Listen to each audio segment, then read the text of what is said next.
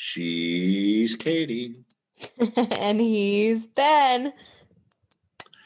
And Taylor Swift has done something, so we are back to talk about it. We have so many opinions. We have so so many opinions. I'm very excited. Oh, good. I'm glad to you're about this. Okay, Ben. Since it was your idea, I'm very happy I've, that you're excited about it. I've had it with your emo bullshit. My emo bullshit, huh? well. um, yeah. So Taylor re-recorded uh, "Fearless," an album that she originally dropped in 2008. Um, she won Album of the Year for that album. It was her first Album of the Year win. Uh, and because of the whole like Masters debacle, um, if you don't know about it, like her catalog got sold to now I'm blanking on the company, but first it was uh, Scott Borchetta. No, Scott Borchetta sold it to Scooter Braun, who then sold it to like another company. So Taylor is re-recording her music, so she owns all of it. Which is not an uncommon thing, and it's uh, definitely a power move.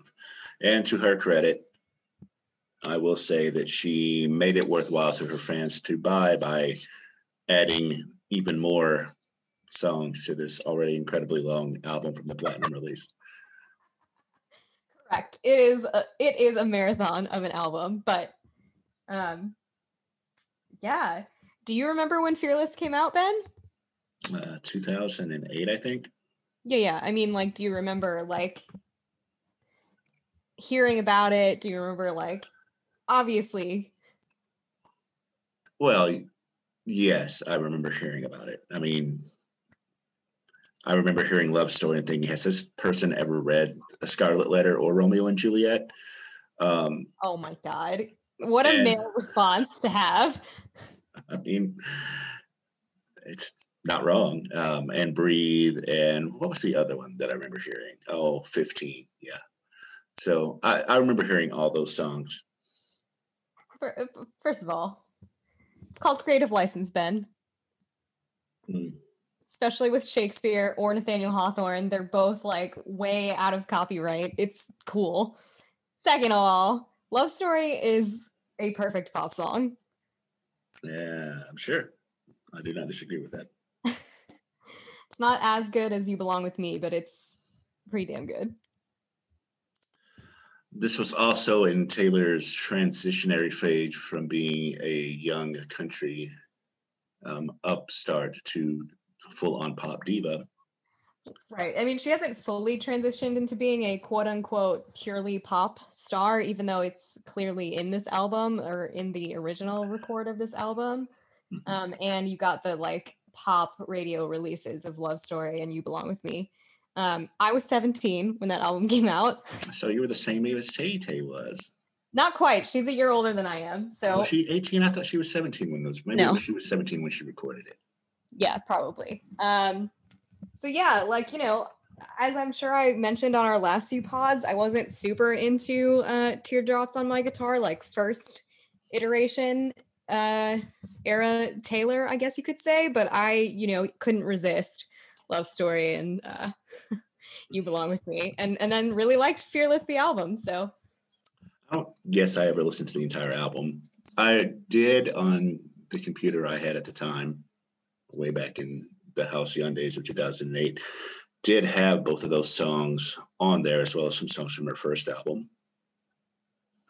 Because i thought they were good songs. I mean i, I still think they're all right songs. It's just i still don't think she had read those two the, the two works that she cited in love story. Because it's like i mean what the hell she obviously read them. You can change the ending if you feel like it in a fucking song. Okay. um creative license Ben. It's a, it's a fucking thing. Put your misogyny away. Yeah, no, I'm gonna wear it like a shield in this episode, I think. well, you know, it was so I think like Taylor when she wrote the album, or I'm making a, a broad assumption here. Um, as a 17 year old, I like connected to like, you know, there's like a feeling of being young in that album that like was really desirable to me, especially because I didn't really feel young as a 17 year old, you know? Interesting. How come? Yeah.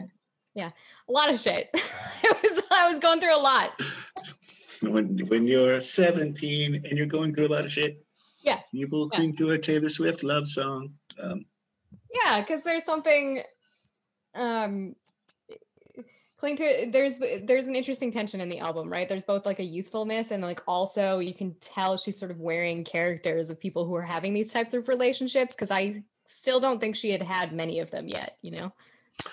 um, I do think there is a there's a youthfulness that was there in the original recording of those songs that is not there in the re-recording of those songs, and that's just natural. And we'll talk about that that difference. Yeah. Um, but I was talking about the general broad appeal of Fearless. Um, yeah, well, I mean, I, I can't really speak to the general broad appeal of fearless because it didn't not. appeal to me because you know that those songs I thought were okay, but I yeah, I was not 17 uh, in 2008, and I I appreciated her writing ability, but it was songs by a teenager about teenage things that I was fairly far removed from at that point. And I mean, I was approaching 30, I think, in 2008. And uh, actually, I was a, I was 32 in 2008. So I was just like, okay, that's a cool song, um, good hook. Um, it's leaning into the pop country thing because there would be a little bit of a banjo, but it would be like a note on a banjo and then opening or or something like that. And it was just it was clear that she had aspirations of moving beyond the genre, which is fine. She's not the first person. She won't be the last person to do so. And so I thought, oh, that's a cute song, and didn't think anything more about it. This is a pop song. It's empty calories, and went about my day.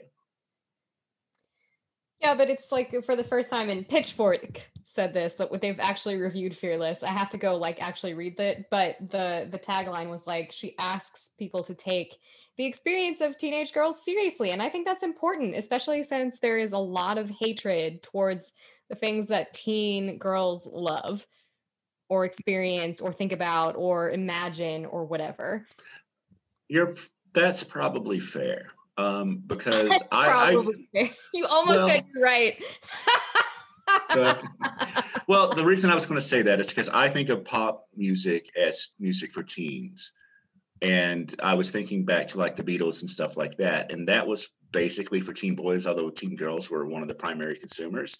And so I think there always has been a target, but this is probably, and I'm saying probably because there's a lot of like 80s teen girl singers who I think you could make the same claim. So I think that's a generational thing the pitchfork is saying that because the pitchfork writers are were probably in their 20s writing this so this spoke to their generation when if you looked back at i don't know um i can't think of any of them uh the, the yeah i think we're alone girl i think we're alone now um or or oh, oh, doesn't seem to be anyone around. yeah so i think that there was a wave of teenage or early 20s girl who were singing about their experiences Yeah, but that was in the 80s. That was 30 years removed. Well, that's why I'm saying probably because it wouldn't be the first time. It might be the first time that it was as successful, but I can't don't know that it was actually the first time that it had happened. That's not what they're arguing. They're just saying, she's saying, like, take the experiences and thoughts and feelings of teenagers seriously. When you say for the first time, that has meaning. I didn't say it for the first time. You said that they said for the first time. That's why we're having this argument. No, no, no. That she's asking them to do that in general because there is such a hatred towards the things. I, I say again that teenagers, teenage girls love. Oh, that I um, completely agree with. It was it was that this was the first time that that had happened. I didn't say that. I, I think when we play back the tape, we will find that in fact you did say that. Are you trying to Vanderpump Rules me on here? I I have the receipts. We are recording this. Are you gonna Jax Taylor me? There's Well, a little if bit of I Jackson, said- everybody. If I said for the first time, that's not what I meant. Okay. I'm And if not you didn't say that, I'm sorry because that, that's what I heard. At the time in 2008, especially, there's a reason that Taylor Swift goes to being a country star first, right? There's not a lot of space for teen girls when she drops her first album. It's like not the music scene at that moment in time. And country is a space for her to break in. It was a space for her to break in where she didn't have to come in in a hypersexualized way like Britney or um, Christina. Definitely. So, you know, um, etc. So I, I loved Fearless at the time. I think that I now have a new appreciation of it as a re-recorded record. Um, so I thought we could do this in a few, it, it like break this down in a few ways. I thought one, we could compare the production and talk about how it's different between the two albums. Um, we can talk about the the change in the vocals um, and some stylistic things, and then and then we can approach the uh, the the the Taylor vault songs, which I think actually deserve their own conversation. Okay. Um, well, let me that? give the uh, sure whatever you want to do. Uh, let me give the production for this album, and this is the re-recording. Released on April 9th of this year, 2021 recorded between November and January of 2020 and 2021. Runtime of an insane 106 minutes and 20 seconds on Republic. Producers are listed as Taylor Swift, Christopher Rowe, Jack Antonoff, and Aaron Dessner. There are a lot of fuckers on this album, considering that there are like 2,700 songs. It's not surprising. Um, Taylor Swift, lead vocal, songwriting, production, all tracks, and backing vocals on several tracks. Mike Meadows, 12 string acoustic guitar acoustic guitar, background vocals, Hammond B3, mandolin, banjo, finger clicking piano, electric guitar, synthesizer, synthesizing programming, and dobro. Caitlin Evans, backing vocals, Paul Sidoti, background vocals, electric guitar, piano, and acoustic guitar, Amos Heller, bass. Matt Billingslea, drums, finger clicking, drum programming, and electronic percussion. Max Bernstein, electric guitar, vibraphone, guitar, synthesizer, synthesizer program, glockenspiel, Judith Yudkin on fiddle, cello, and strings, Christopher Rowe production, background vocals, Liz Rose, uh, co-songwriter, Hillary Lindsey, co-songwriter, Dan Burns, drum programming, synthesizer programming, Cab, uh, excuse me, Colbie Caillat, vocals and songwriting, Brian Pruitt, drum programming, John Rich, songwriting, Cary Barlowe, songwriting, Nathan Barlowe, songwriting. Breath, Tommy Lee James, songwriting, Aaron Dessner, production, acoustic guitar, bass, drum programming, electric guitar, keyboards, percussion, synthesizer, piano, Eric Slick drums, Josh Kaufman, electric guitars, harmonica, acoustic guitar, lap steel guitar, Maren Morris, vocals, Scooter Carusoe, songwriting, Jack Antonoff, uh, production, acoustic guitar, backing vocals, bass, electric guitar, percussion, etc., etc. Sean Hutchinson drums, Mickey Freedom Hart, electric guitar, pedal steel, acoustic guitar, bass, celesta, drums, Hammond, Michael Riddleberg percussion, Evan Smith saxophone, flute, programming Keith Urban backing vocals, electric guitar, 12 string guitar, Clarice Jensen cello, Brad Warren songwriting, Brett Warren songwriting, and Bobby Hawk violin. And all of those after the breath are basically the people who appear on the extra songs that were added for this specific yeah. rendition. Which makes sense, right? Because we're coming to this right off of folklore and evermore where she's like primarily working with aaron dessner and jack antonoff so. Well i give her a lot of credit uh, in this in that she apparently went down and tracked down all the session musicians who had played on the original album and got most of them to come back including getting Cal- uh, Colbie Caillat to lay down uh, which is awesome. Yeah she's yeah. she's really like giving it giving it back. And it's like a fuck you to it's a real fuck you to the people who own the masters which good 100%. for you taylor. This is a this is the best use of her powers. Sure. It is. It's one of the better uses of her powers. I said sure. Uh, well, i was agreeing with you. Our listeners can't see your face or you like took a pause and we're like yeah sure and you're reading too much into it. I would never.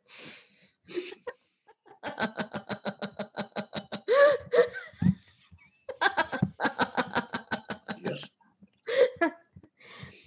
Ah, yeah. Okay. No, I Alright. appreciate the hell out of the power move of going, oh, yo, I'm not masterful. Fuck you. I'll just re record the album. And not only will I re record the album, I'll obsessively study the original recordings of the song so that I do all the same vocal mannerisms and get the same artists to play on it so that they still get their cut of any royalties. She doesn't do all the same vocal mannerisms. She though. does a lot of them, though. No, she doesn't. And I'll tell you why I know that because I've listened to both like I've listened to them side by side and I've listened to the album multiple times. Now, is she trying to make the songs sound very similar? Like some songs sound very similar? Yes. Because they have to sound similar. Um, but her vocal affectations are different now, and and we can talk about why. Well, she's not pretending to actually be from the South anymore. So there's that. Yeah, that's that's good. That's a, I think a plus of this album. Well, let me just ask you what your initial reaction was listening to Fearless and then the recorded Re recording version. Fearless. Yeah. Um, hmm. So there were two observations that I made. One is that she sounds better on the re-recording as far as just if purely talking about the quality of her voice. Her voice sounds better now at 30 whatever than it did at 17 or 18 or however old she was when she recorded this. She has much more control over her instrument. I think that it's stark when you listen to them. Yeah, well, she's singing within her voice instead of trying to out sing her voice. yeah it, it's sort of like you can feel like the the confidence in this album to just i actually feel like we get a lot more of her real personality versus this like forced like sassy i mean country star on the first album the first version of it That's interesting, and I don't know how it will jive with this. So it'll, that'll lead to a, a, a conversation because I felt that she felt these songs more than, Mhm. and that's just a product of her being closer to the writing um, and also being younger. She has a lot more life experience now, obviously. So I, I, I feel that if if you played a song from the first rendition of this album or the platinum edition and asked me, does the singer believe this song? I would say yes. If you played me a rendition from this one and I, for some reason, was hit in the head and couldn't tell that it was still Taylor Swift and asked me that same question, I would go, no, this is basically some a professional singer doing a really good cover version of a song. I actually disagree. I think that on the first album, she, I think that Taylor, as a 17, 18 year old, is someone who has a really good imagination and can, like, in this like vaguely cinematic way, imagine these types of relationships where you're like fighting in the rain, like whatever. That's a line from one of the songs, right? Like, um, but I don't think that she had really had those experiences. I don't know that she had had the experiences. More of a sincerity on the new recording because she has all of that experience. Like there's Um, more. There's kind of a nostalgia to the vocal, and I think that that to me that resonates more. I can see that argument. I disagree with it because I think she's much closer to the emotion. Maybe she didn't actually fight with somebody in the rain, but her crush on the dude from whatever band that she wrote, um, whatever. the- Steven, for yeah, hey Steven, you is much closer to the surface on the original recording than in the re-recording. I love Hey Steven. It's one of my favorite songs on the record. Don't roll your eyes. I didn't roll my eyes. I just smiled at you. Again, like it was. There's such a purity to that. Anyways, we'll, we'll get to it. We'll get to it. We'll you get were, to it. You are a, a fucking Taylor stand to the end. You are super defensive about this album for some reason. Yeah, because I really like it. So I gotta defend it. I gotta defend an album that I really like. It's- um, some things, okay, production wise, that like I noticed just like listening to it in my headphones. Mhm. Um, some songs seemed like the key was adjusted just slightly so she could sing a little lower in the beginning.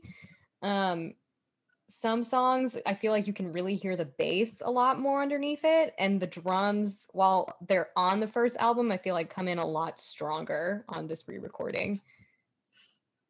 I didn't listen to it on headphones, so I didn't get that finely tuned a sense of those things. Um, I do agree that it because of how er, she is naturally singing in a lower key, so I do think that they probably did adjust the key to the song. So you're probably very right about that, and it wouldn't surprise me if because her voice her voice is further back in the mix on this than it is in the original recording. So you probably can hear the bass and drums better. Yeah. Yeah. Well, she here's the way here are the ways Taylor has improved as a singer. Obviously, yeah, so she's not pushing or forcing her voice anymore. She's much better at mixing and deciding when to flip versus when not to flip. Um and uh you can tell she's just like way more comfortable singing in kind of like an indie-esque style. Yeah, no, I can't disagree with any of that. I wonder how much that has to do with not only her having a whole lot more uh, reps under her belt uh, of singing and, and having Yeah. done it for so much longer, but also in the ways that the music industry has changed over the last, Okay. you know, 20 years.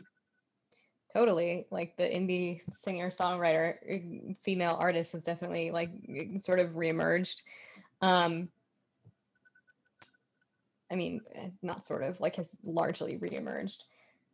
What was the other thing I was going to say? One thing that you can tell she still feels uncomfortable with, and you can tell she felt uncomfortable with it on the first record and on this record. She's really uncomfortable singing songs that are super belty.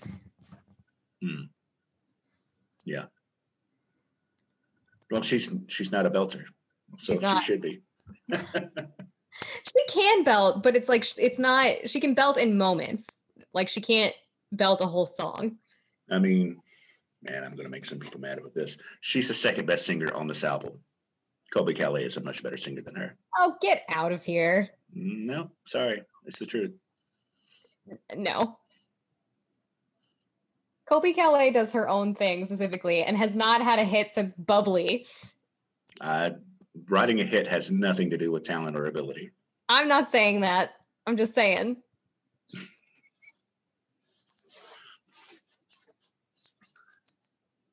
We, we will just agree to disagree on that point and move on. Ben's ready to fight. Colbie Caillat is a fine singer. Uh, looking at it from pure vocal talent, I think she is much better than Taylor Swift. Taylor I- Swift has made a lot more money than Colbie Caillat, I- written, and she might, and, and Taylor's probably a better songwriter Sir, I res- respectfully disagree. Okay. I haven't listened to Col- Colbie Caillat in in quite some time, but I'll I'll listen back to her and give you some more feedback. Okay, I appreciate that. Yeah, yeah. All right. So yeah, those are the big things that I noticed. Um do you would like if you had to pick which version you like better, do you know what you would say? Mm, uh, uh, the new version, this version, Taylor's version. Taylor's version is better because she's a better singer on it. Yeah, yeah. Um okay, just like looking. So the songs that like had to kind of sound pretty similar to the original, I feel like were Fearless, 15, Love Story, You Belong with Me. They're pretty similar in arrangement. Yeah. Yes. Um I will say, I I know this is going to be hard like hard for you to relate to, but songs that I don't connect to on the original version, I connect to on this version because because of what I was saying, the like nostalgia factor. So like Is that, do you think your nostalgia or her nostalgia? probably a mix of both. Well, because like I don't, I I listen to them now on the platinum record, and I still like they don't hit me in the same way. And so like when I listen to, for example, like the best day, the one that she wrote about her mom, like it, the this the version on the re-recorded album is so much more nostalgic and like hits me more. Like it makes me kind of emotional. I'm just like, oh god. That one I will say that I think she probably feels more emotional about it. now, Yeah. especially since she had the the song dedicated to her mom on I don't remember which album it was, and she, her mom's fought cancer twice since uh, the best day was originally recorded and released. So yeah, hundred percent. Or like White Horse, which is not a song that I like really connected to on the first album at all. Like I thought it was fine. And and again, I think that backwards looking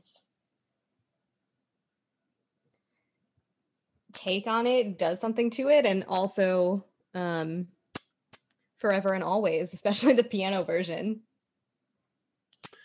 I like the piano version better. Yeah, me too. Then I do the regular album cut. Yeah. It's just you're like, oh, okay, like you're an indie singer now. That's what you want to do. That's cool. Well, I mean, honestly, I felt because wasn't that uh, that also on the platinum edition, which Yeah, came out the yeah, same year as the yeah. original? So you, you could that felt more in her wheelhouse than the album cut, the just the piano version. Even then, on the platinum edition. Yeah, yeah, yeah. Um do you what are your favorite songs? Like if you had to pick. What are If my you can pick songs? any. No, I mean, uh, as much as I was giving it shit, I, I 15 is kind of a schmaltzy, but whatever. She was 17 when she wrote it, and it's better than anything I wrote at that age. So, um, 15, I think, is still strong. Um, Love Story is is like you said, one a perfect love song. I really like Breathe, um, Forever and Always. You know, uh, I think those are probably the best ones. Um my f- previous favorites. So when the fir- album first came out were Fearless. I still like Fearless a lot. Um Hey Steven. Uh you belong with me obviously and and tell me tell me why i really like that opening like it's there's it's so like rhythmic that song like you took a chance you took a shot Yeah. Hey, Steven. bulletproof but i'm not i love that line it's so good anyways I have a cousin named Steven, so hey Steven always makes me chuckle. So, ah! Well like the line in fearless where it's like there's something about like the the pavement went like hold on what is the line? Yeah there's something about the way the street looks when it's just rain there's a glow off the pavement. Like i think that's such a like classic taylor swift creating a world in like just a couple of lines. That's such a strong image.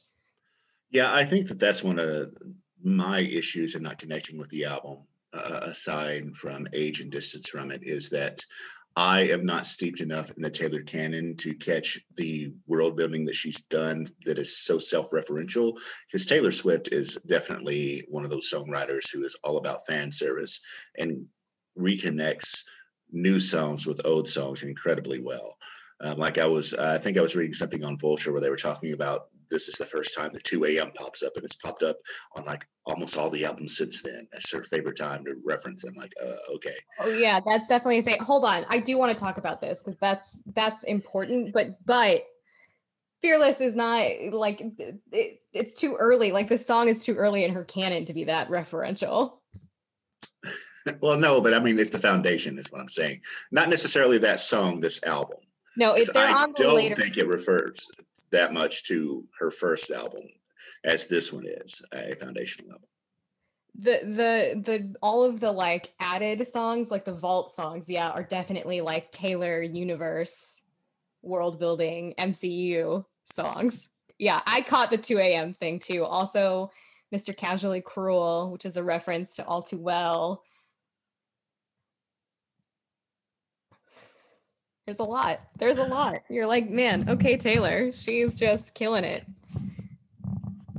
She is, in fact, killing it. she's smashing too the like spotify listens right now too Um, I don't doubt it, and I hope that anybody who is going to listen to one of these songs will go listen to this version of it because fuck the music industry. That's right.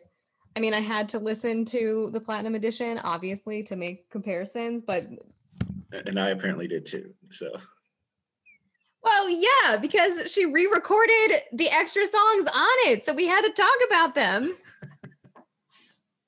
honestly, I did not really notice that much of a difference between those songs on the platinum edition and the Taylor version. again, I just I really appreciate the the um the confidence that she has now.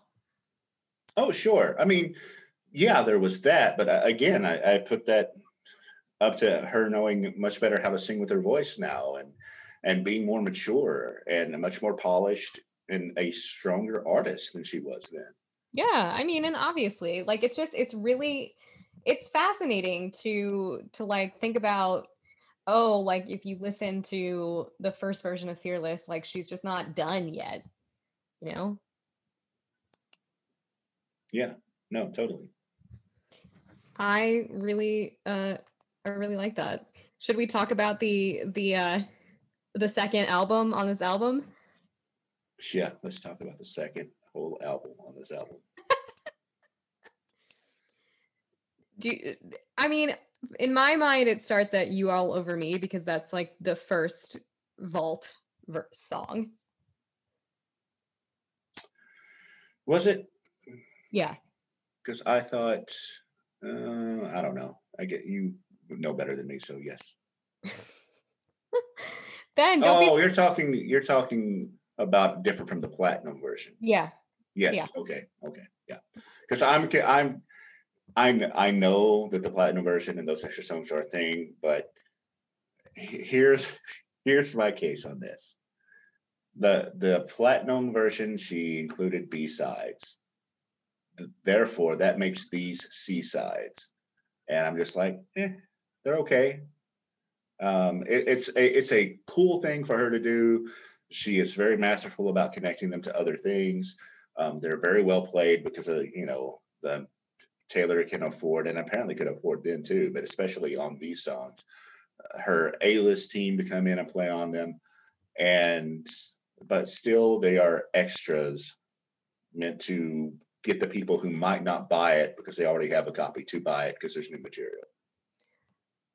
I again respectfully disagree. I think the back half of this, like all of those songs that interestingly, I think you could have put on any of the last three albums that Taylor released, like Lover, Folklore, or Evermore. I think that there's an interesting conversation between those three albums and starting at You All Over Me, these songs. I think you can hear a lot of Aaron Dessner on these songs and Jack Antonoff. And like you could slot any of these songs onto either of those three albums. Well, yes, but that's because they were involved in the production of them in a way that yeah. they weren't in the others, but not in the writing. And that's what I'm talking about. Because if if she had decided I'm going to re-record these, but I'm not going to be faithful to the original eh, or as faithful as I can be to the original recording, and just let Antonoff and Dessner do their thing, then you could have said the same thing about any of these songs. Yeah, but I think you can definitely hear that they're producing it on the back half. They're not on the top half of this album. That's fair. I will agree with you there, but I'm, I, I was talking more about. I didn't care as much about the production because I wasn't listening to that. Now maybe we were just listening to different things, but these are all out of that same writing cycle, and these are weaker songs than the other ones. Did the production help them out? Sure. I um, disagree. I disagree. I think you all over me is excellent. Mr. Perfectly Fine is really good. We Were Happy is like another version of of happiness from Evermore, which is fine. I like it. I'm into it. I think that the, that's so universal. Like that when you end a relationship, like, and people are like, oh, whatever, like, here are the bad things. And you're like, no, but like, there were good things. Like, I like it. Bye bye, baby. Great. Mr. Perfectly Fine is a bop. It's so catchy. Okay. Okay. I didn't think so. Okay, just be just be a naysayer over there. I will. Um, no, I it, it was a song on this album of filler, like definitely six tracks before it. Disagree, disagree. I like them more than the the original six tracks on the platinum version. I think they're better. Um, there's the whole Joe Jonas and Sophie Turner of it all on Mr. Perfectly Fine, which is great. I love that's some great internet content where Taylor released the song and she was like, me, like writing songs in 2020 about like imagine people who aren't me. And then me from 2008 released the song from the vault. that's very obviously about Joe Jonas, and then Sophie Turner posts about it on her Instagram, and it's like it's not not a bop. Like, way to go, Sophie Turner, amazing. Yeah, yeah, I'm not in the Taylor verse enough to get all that interconnecting stuff, which might would make me like it more. But just listening to it as a song, not being steeped in the the Taylor mythology, um, it's it's a C side.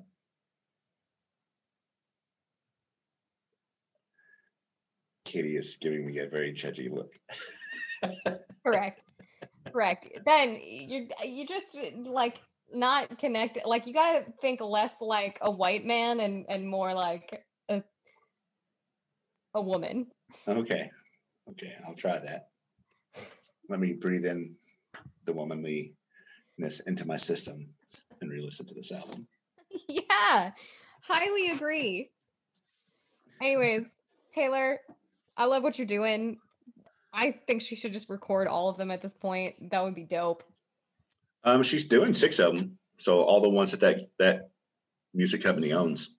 Yeah, well, yeah, until like I mean, there's been some speculation that she's like trying to get them to come to the table, like and negotiate, but but at this point it seems like she's having fun re-recording the stuff and doing it. So Well, uh, my gosh, uh, if this sells a sixth of the amount of albums that that one sold, then it's worth it to her. Uh yeah, I mean, Fearless was a smash hit. hmm Yeah, it went diamond, so maybe even double diamond. Spawned the the initial spawn of the the Taylor Kanye beef It's from this album. It would be fucking hilarious if this won album of the year again. They're not going to give it album of the year again.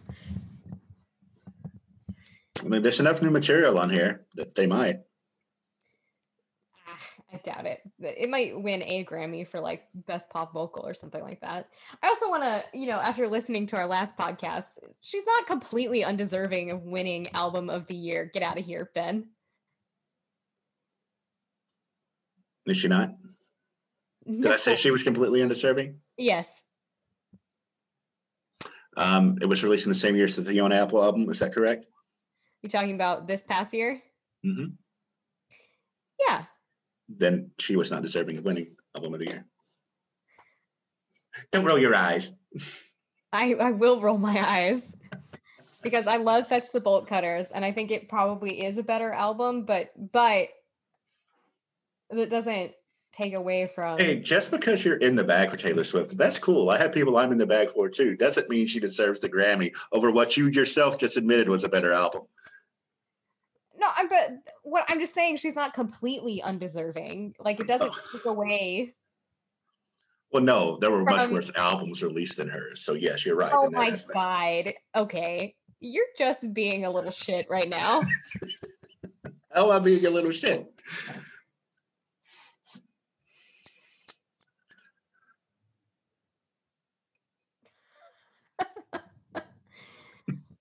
Folklore is good. Evermore is maybe even better. I think I liked Folklore more. I don't know. I'd have to go back and listen to our reviews because I don't remember. But both of those are very good albums. I'm not saying they're not good albums. I just think that Fiona Apple deserved the Grammy over Taylor. Fiona doesn't care about that shit though, and Taylor does. That doesn't fucking matter at all. I'm just saying. just saying.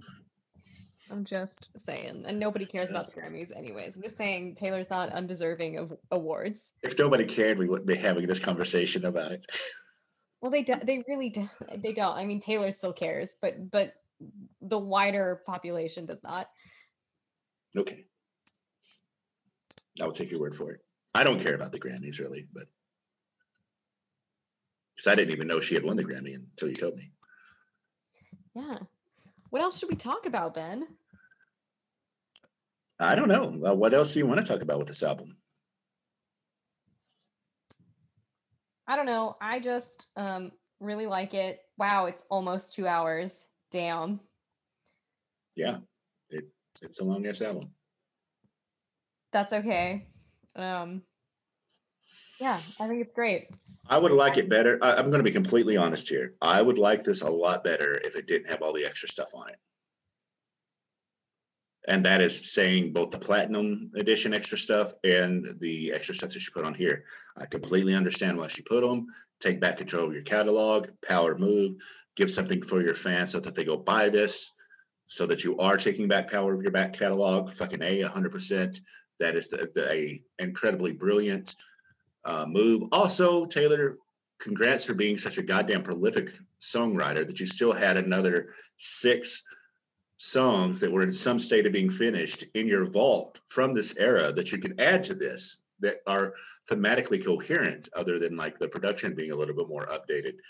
That's all amazing but as a listener who is not in the taylorverse who just put this on and it's like okay i'm going to listen to this pop album this is entirely too goddamn long. You're cranky and you're in a bad mood and it's making you hate this album. i don't hate this album saying. Just saying. two hours is too long for any album I mean, it's it's it's long, but the end is strong enough to me that it's worth it. okay that's cool Yeah. I mean, I, I'm I'm actually really really glad that you connected so well with those um those other songs. Bye bye baby. You know. Bye bye, baby. You know. Um, Oh, but I a really weird, very specific thing. So, um, you all over me. I am obsessed with the way like she sings "Burn" on that song. Like I live, I learned, had you got burned, burned. I have a weird obsession with that. Like I think the way people sing burn is like always like a very like pleasing sound to the ear. Mhm. Burn. Burn.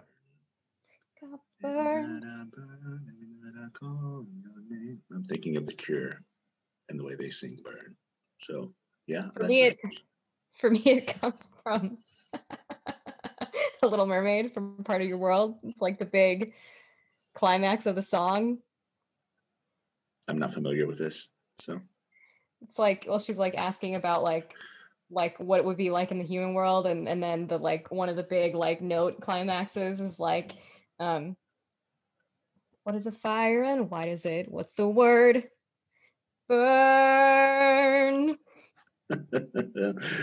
That definitely made an impression on you. yeah love it. Well it's in fucking hamilton too. It's like a whole song. It's just called burn. Mm, Not familiar with that either. you haven't listened to hamilton No. ben ben you should you have disney plus now you should go watch hamilton I don't have any desire to watch Hamilton.